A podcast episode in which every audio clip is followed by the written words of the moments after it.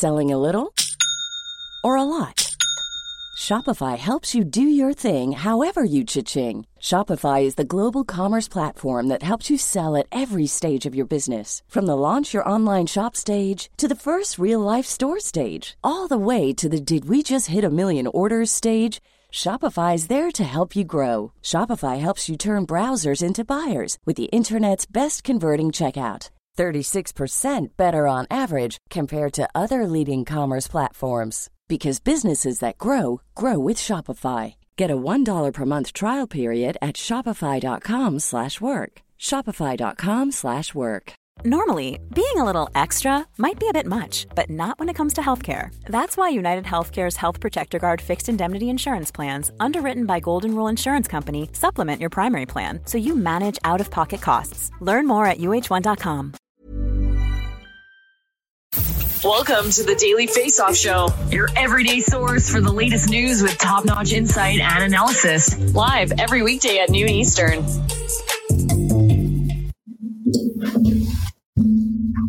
Welcome into the March 2nd edition of the Daily Face Off Show. Tyler Yaremchuk and Frank Seravalli with you here. And the month got off to a bang in the NHL. Frank, how's it going? I'm good, Tyler. How are you?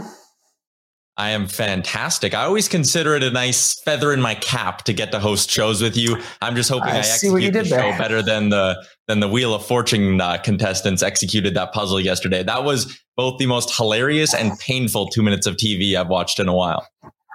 Yeah, I mean that was really quite something. I, I'm still trying to piece together both the the missed guesses, the solves, and also just some of the letters that were thrown out there. Like at one point, a G. Like I, I could not stop laughing.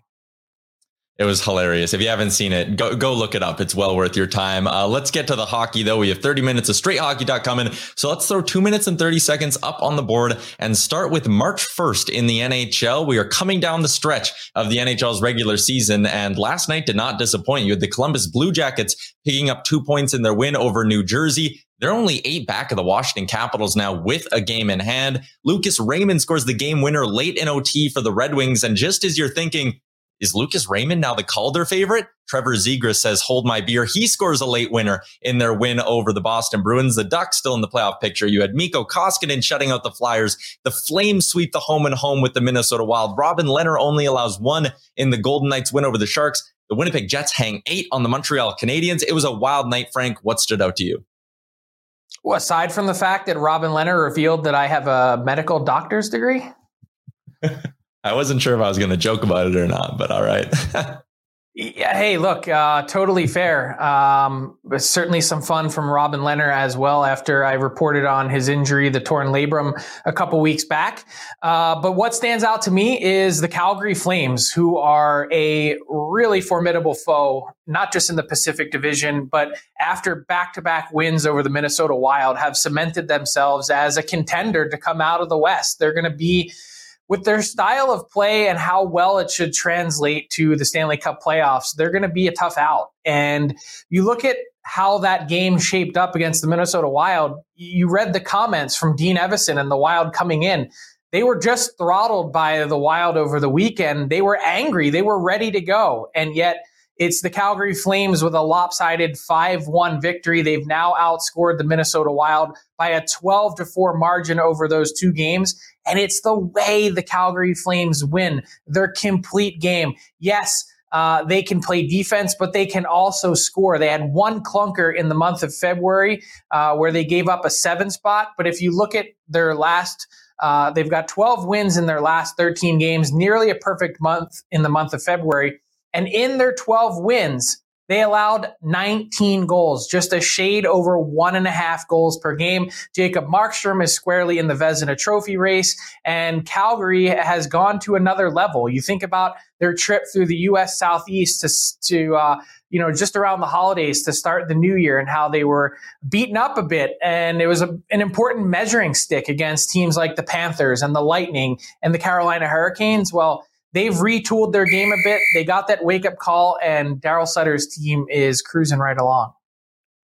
Yeah, it really looks like no one in the Pacific Division is going to be able to catch the Calgary Flames for the rest of the year. Even if they only played 500 hockey down the stretch here, they're still going to finish the season with 100 points. One team that is, or the team that is currently sitting right behind the Flames in the Pacific, though, and I'm not sure very many people would have seen this coming. It's the LA Kings. Our colleague Chris Gear has a story up at dailyfaceoff.com about this team. And one of the lines is, if we didn't notice the LA Kings before, it might be time to pay attention. And I think that's bang on, Frank. They have 65 points in 54 games.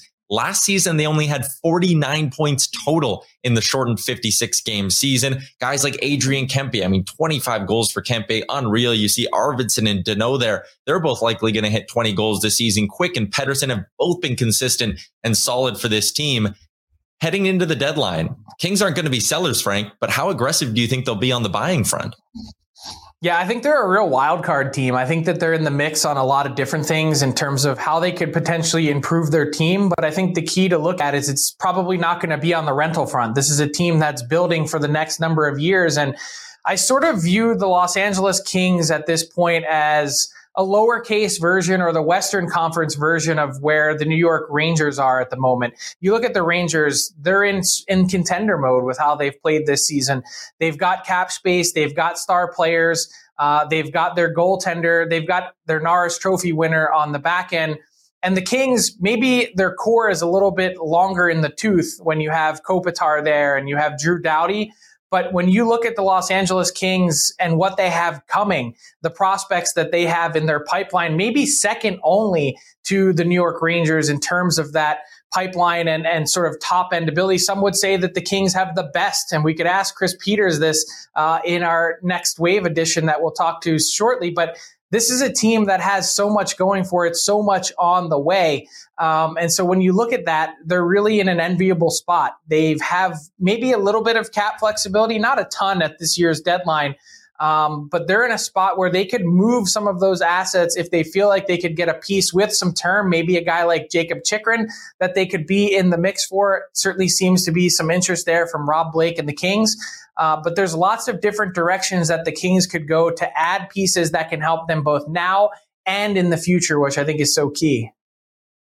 Yeah, and you also wonder, I mean, you look at that pipeline, so loaded, so many waves coming through that system. You wonder if maybe that leaves them more open to maybe dealing a first or a second round pick in these upcoming drafts, just because, I mean, with the amount of guys coming up, like you can almost be a little bit more willing to move those picks, no? Well, yeah, I think that's part of it. But the other truth of it, and and this is what other teams with loaded pipelines will also be facing at a certain point. And I and and people thought I was actually nuts when I brought up the idea of Braden the New York Rangers. You've got Fox on the right side. You've got Trouba on the right side. As good as Braden Schneider looks, tell me where he's going to play the next number of years. Teams are at some point aren't going to have spots available for all these players. I, I mentioned the Sens; they're going to be in a similar spot at some point when they get to be really competitive. You can't keep everyone, and if you've had an ability to evaluate, maybe there's a team out there that values one of your prospects more than you do, and you could potentially make a swap on that front. So picks, prospects, you name it. Uh, LA is going to be a place to be for the next number of years in the NHL. Let's stick with the trade talk here and get to a new trade targets list that will be dropping, I believe, later today. And let's start with one of the names that could be appearing Filip Zadina, the sixth overall pick in 2018. Is there a chance that Zadina has a new home by deadline day? There is a chance. And I think the way to best explain the Zadina situation is that I think a potential change of scenery is in order here. You take a look at a guy that there was so much excitement around going back to the 2018 draft and the Red Wings grabbing him at number six overall. Um, he was known as one of those guys that could shoot the lights out. And I think as he's gotten into his career, obviously some pandemic shortened seasons along the way, um, but he's a guy that's been recognized now as someone that perhaps plays a little bit more on the perimeter and isn't able to really get the quality of chances that teams would like. And, and another reason why he may be available, look at his ice time. Um, it's dropped considerably. It's down two and a half minutes from last season alone. He was a healthy scratch for one game in January, then came back the next night, didn't play very much. Um, I, I, think there's certainly a question about uh, his deployment and use, his fit in Detroit. And I think a lot of teams looked at his month of February. He was on the Red Wings top line from Jan- or February 9th through the 26th. a six game stretch where he put up two goals in them. And teams around the league viewed that as a showcase opportunity. Why is Filip Zadina playing up in the lineup? Uh, they viewed that as a classic sort of pump and dump. Let's get this guy's value up and then let's potentially make a move. It's possible that Zadina, a pending RFA, is on the move before the deadline. It also could be one of those deals that maybe waits until the summer. Another name that could be uh, seeing his name on the trading block is Kasperi Kapanen out in Pittsburgh. 11 goals in 40 games last year, down to nine goals in his first 54 this year. What are you hearing about Kapanen? Yeah, Kapanen's an interesting piece for the Pittsburgh Penguins because you look at their group and you say, well, they're probably not going to be making a ton of changes here. Um, they've had a successful season. They've challenged and been right near the top of the Metropolitan Division um, for the bulk of the season. And you look at where they're heading down the line in terms of future years, you know, they're not going to be selling off pieces, but that also means that at the same time, they're not going to be trading futures as well to try and help this team in the moment.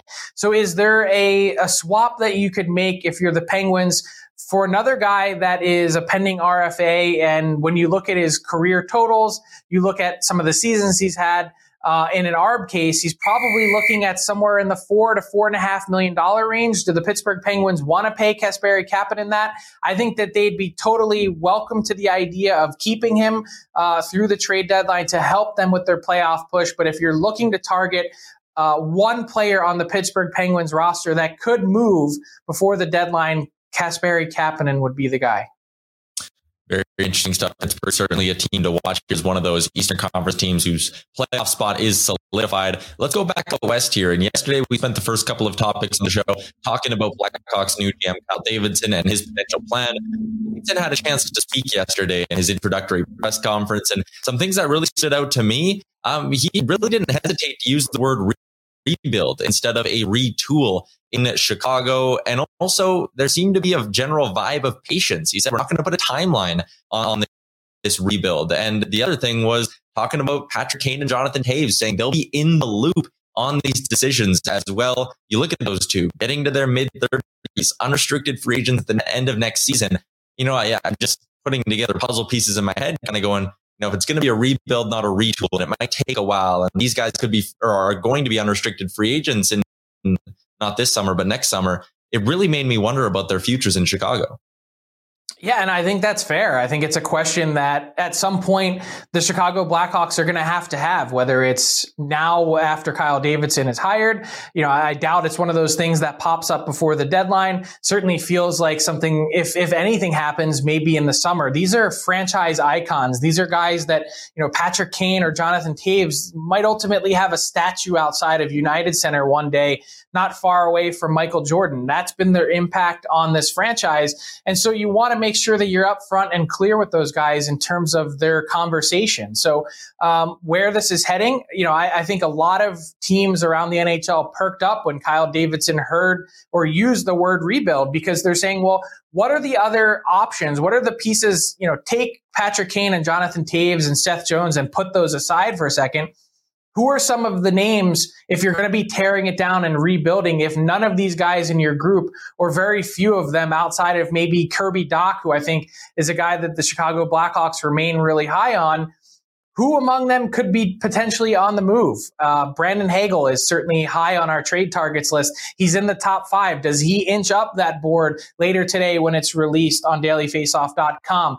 Uh, what ha- what about a guy like Alex DeBrincat? Yes, a talented scorer, uh, a potential 40 goal guy on a somewhat consistent basis you know, what happens there? He's a guy that's going to be due an enormous qualifying offer at a certain point.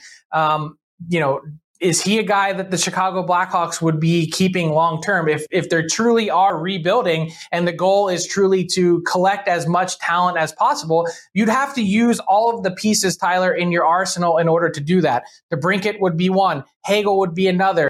Uh, you try and recoup as much as you can for your UFAs that are going to hit the market. A guy like Calvin de Haan, for instance, and then you have the conversation.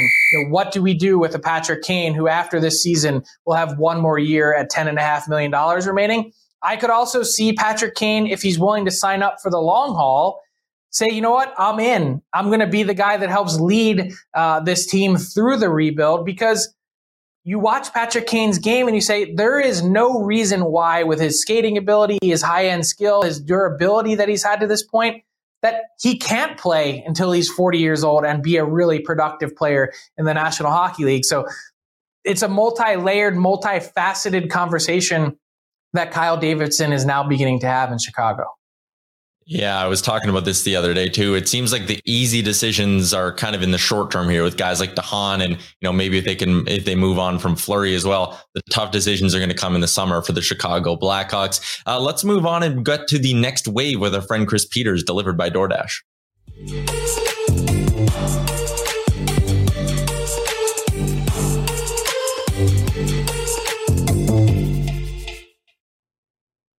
Always a pleasure to welcome Chris Peters back into the show for the next wave, delivered by DoorDash. And Chris, it is college and undrafted UFA season now. Uh, that window opening up the other day. Looking at your list here, your top five that you sent in. Ben Meyers is number one on your list, even though maybe he doesn't have the best numbers of the guys on that list. Um, but when you look at him, what what makes this player so attractive to other NHL teams?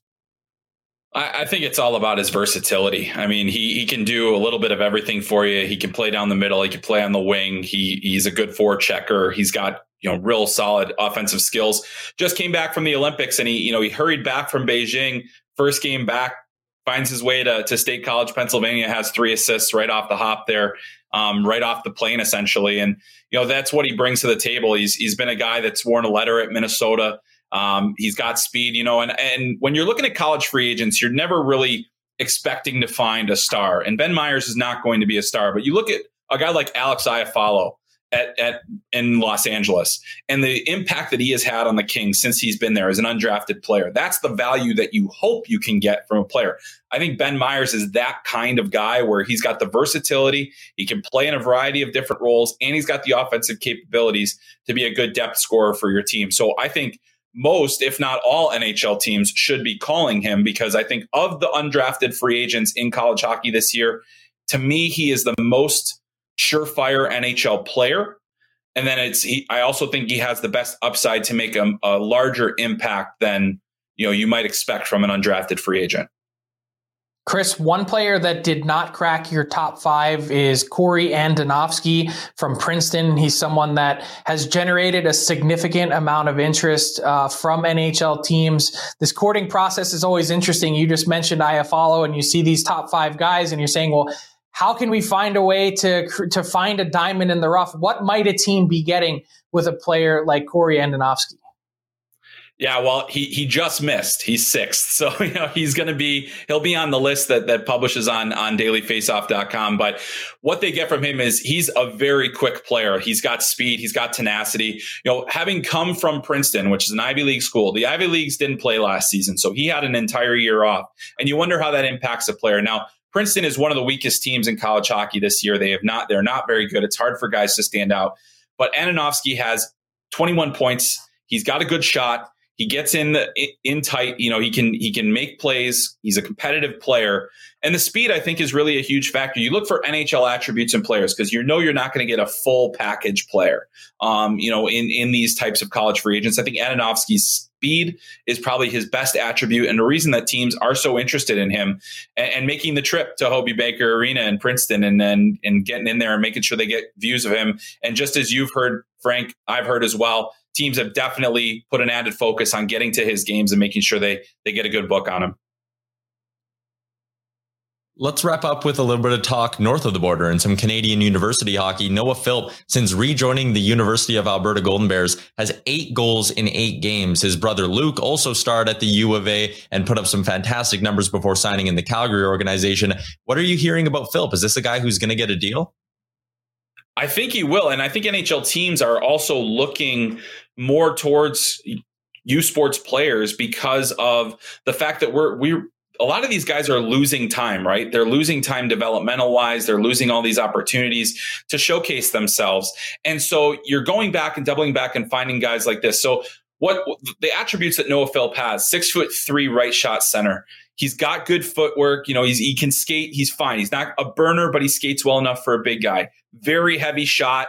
He's shown that off at, at, at University of Alberta. You know, I've watched more tape on him as I've heard more about him. And certainly, I don't think he's going to have you know every team after his services but he's such a rare commodity at that size and that ability and, and, and his scoring ability.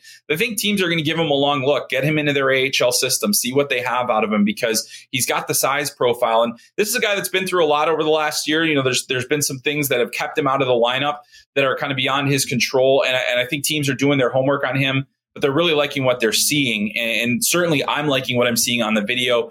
Not a huge amount of tape on him this year because he has played a limited amount of games. But the fact that he was off, you know, had so much time off and has been able to come back this strong and score at the clip that he's scoring at, it, it, gives you a reason to say, okay, let's see, let's see what we have here. And, and, so I think that that Noah Philp is certainly a guy that teams are going to be doing a lot of extra homework on, and I think he will have a, a pretty good list of, of suitors and, and, teams that are interested in bringing him into their their system. Chris, if we could take a quick look at your top five again, just uh, quickly, um, what among or who among those players you think could really step right into the NHL teams, especially non-playoff teams, like to dangle that after you get to the other side of the trade deadline when college hockey season's over. Hey, you come to our team and sign now, we'll put you immediately into the NHL. But which of these guys do you think could stick? Yeah, I think Meyers is an immediate impact guy. I think he can come in and, and, and help a team right now. I thought he looked great at the Olympics. I really like the way that he played there among pros. And I and I really do like Bobby Trivigno as well. He's undersized. He's about five foot eight. The speed is not necessarily what you're looking for all the time in a player of his size. But what he does have is he's got that incredible offensive ability. He was the MVP of the Frozen Four last year. He's played at UMass for for uh, Greg Carvel, who has been a very good developer of pro talent. And I think that there's a lot of belief in Trivigno's competitiveness, his work ethic, his tenacity, those types of things that kind of make up for maybe, you know, being the smaller guy. So I do think that he's the type of player that there will be enough teams interested that they will dangle that opportunity to play in the NHL right away. Um, and I think he's a really fascinating player. He's been invited to camps in the past. He's played, I think, Pittsburgh and, and New York. He's been invited to their player development camps, uh, New York Rangers. So, you know, I would be very, I would not be surprised to see a team that's that's looking for him because he's number two, and I think there's a pretty significant gap after Meyers and Trivigno in terms of the quality that you're getting. I think you're looking more at projects after that, um, but also at the bottom of that list there, Marc McLaughlin also played in the Olympics. He's strong. He's got the physical frame. He's also had a great scoring season, and he's the reigning defensive forward of the year in Hockey East. So highly intelligent player and a high character guy as well. So those are the guys that I think you could could conceivably see step in and help a team out. Fantastic info as always, Chris. Once again, the segment delivered to you by DoorDash. Use those promo codes at the bottom of your screen. DFODD or DFODDUS if you're in the United States gets you 25% off and no delivery fees on your first order. This has been the next wave with Chris Peters.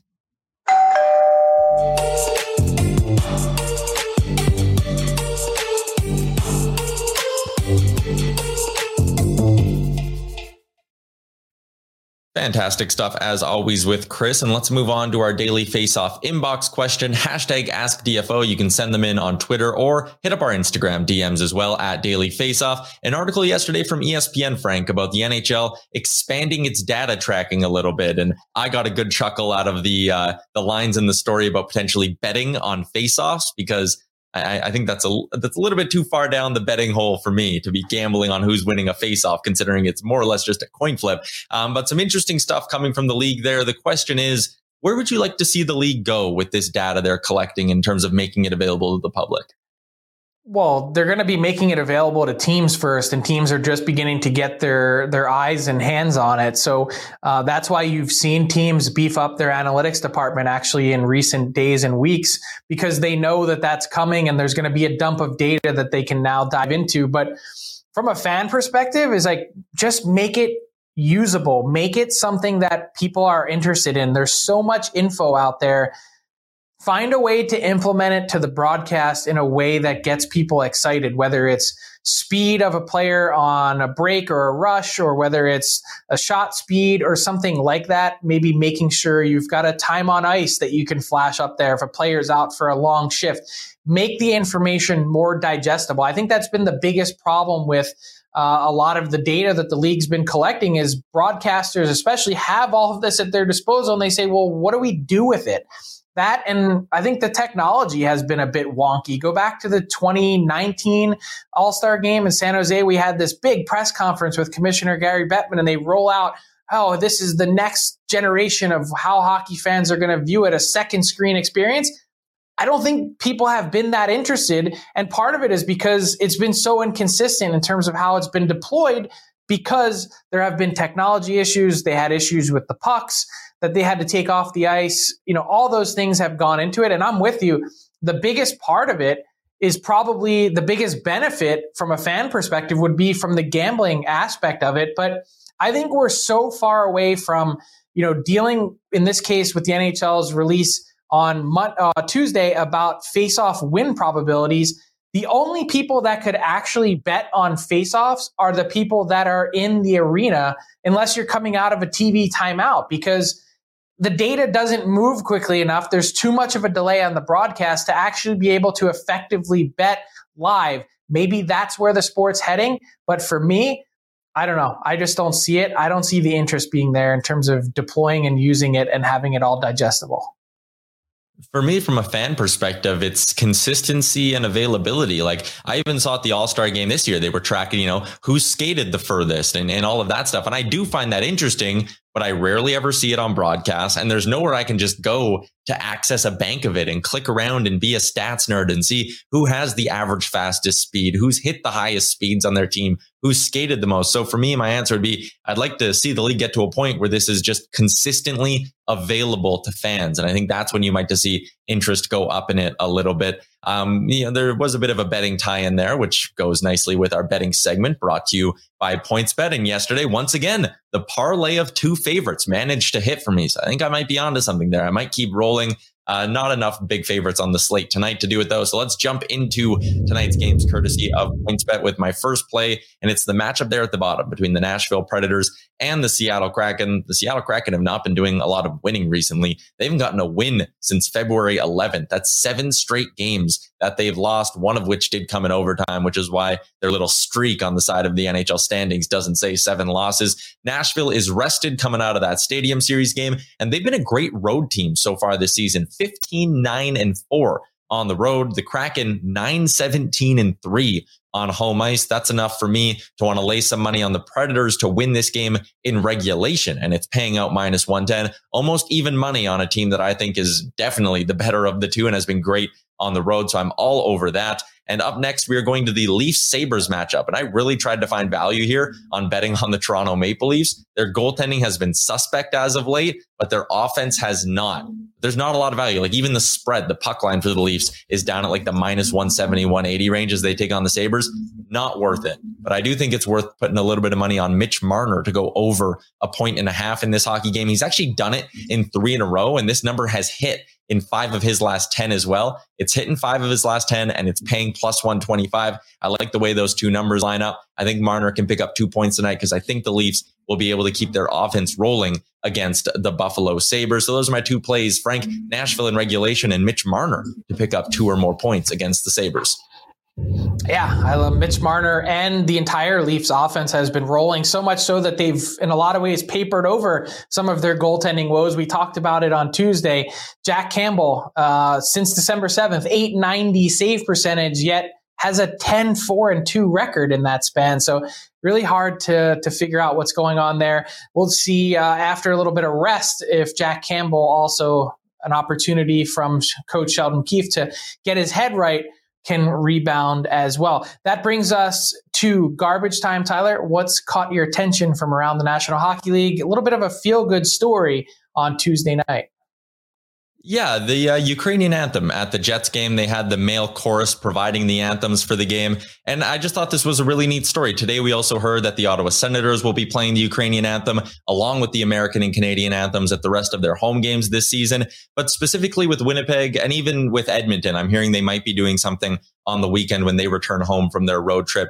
You know, Western Canada has a very big Ukrainian population. I mean, my last name, Yaremchuk, that's part of it. I have Ukrainian heritage on both my mom and dad's side of the family. And, you know, I think there are a lot of people like myself who maybe don't have family over in Ukraine, but it's still deeply affecting them what's happening and, and with this Russian invasion. And I saw a lot of comments when there was videos being posted about the Jets anthem and, and what a cool moment it was. A lot of people saying this does nothing. It's just an empty gesture. But I think for a lot of people in Western Canadian, in Western Canada of Ukrainian heritage, this kind of shows that their favorite teams are standing with them a little bit. And it gives them, like you said, a little bit of a feel good story at a point when there's not a lot of feel good going on around the world. So a little bit of a stick tap to the Jets, the Senators, and like I said, potentially the Oilers as well as they return home and uh, a really good way for them to show some support for their Ukrainian fan base.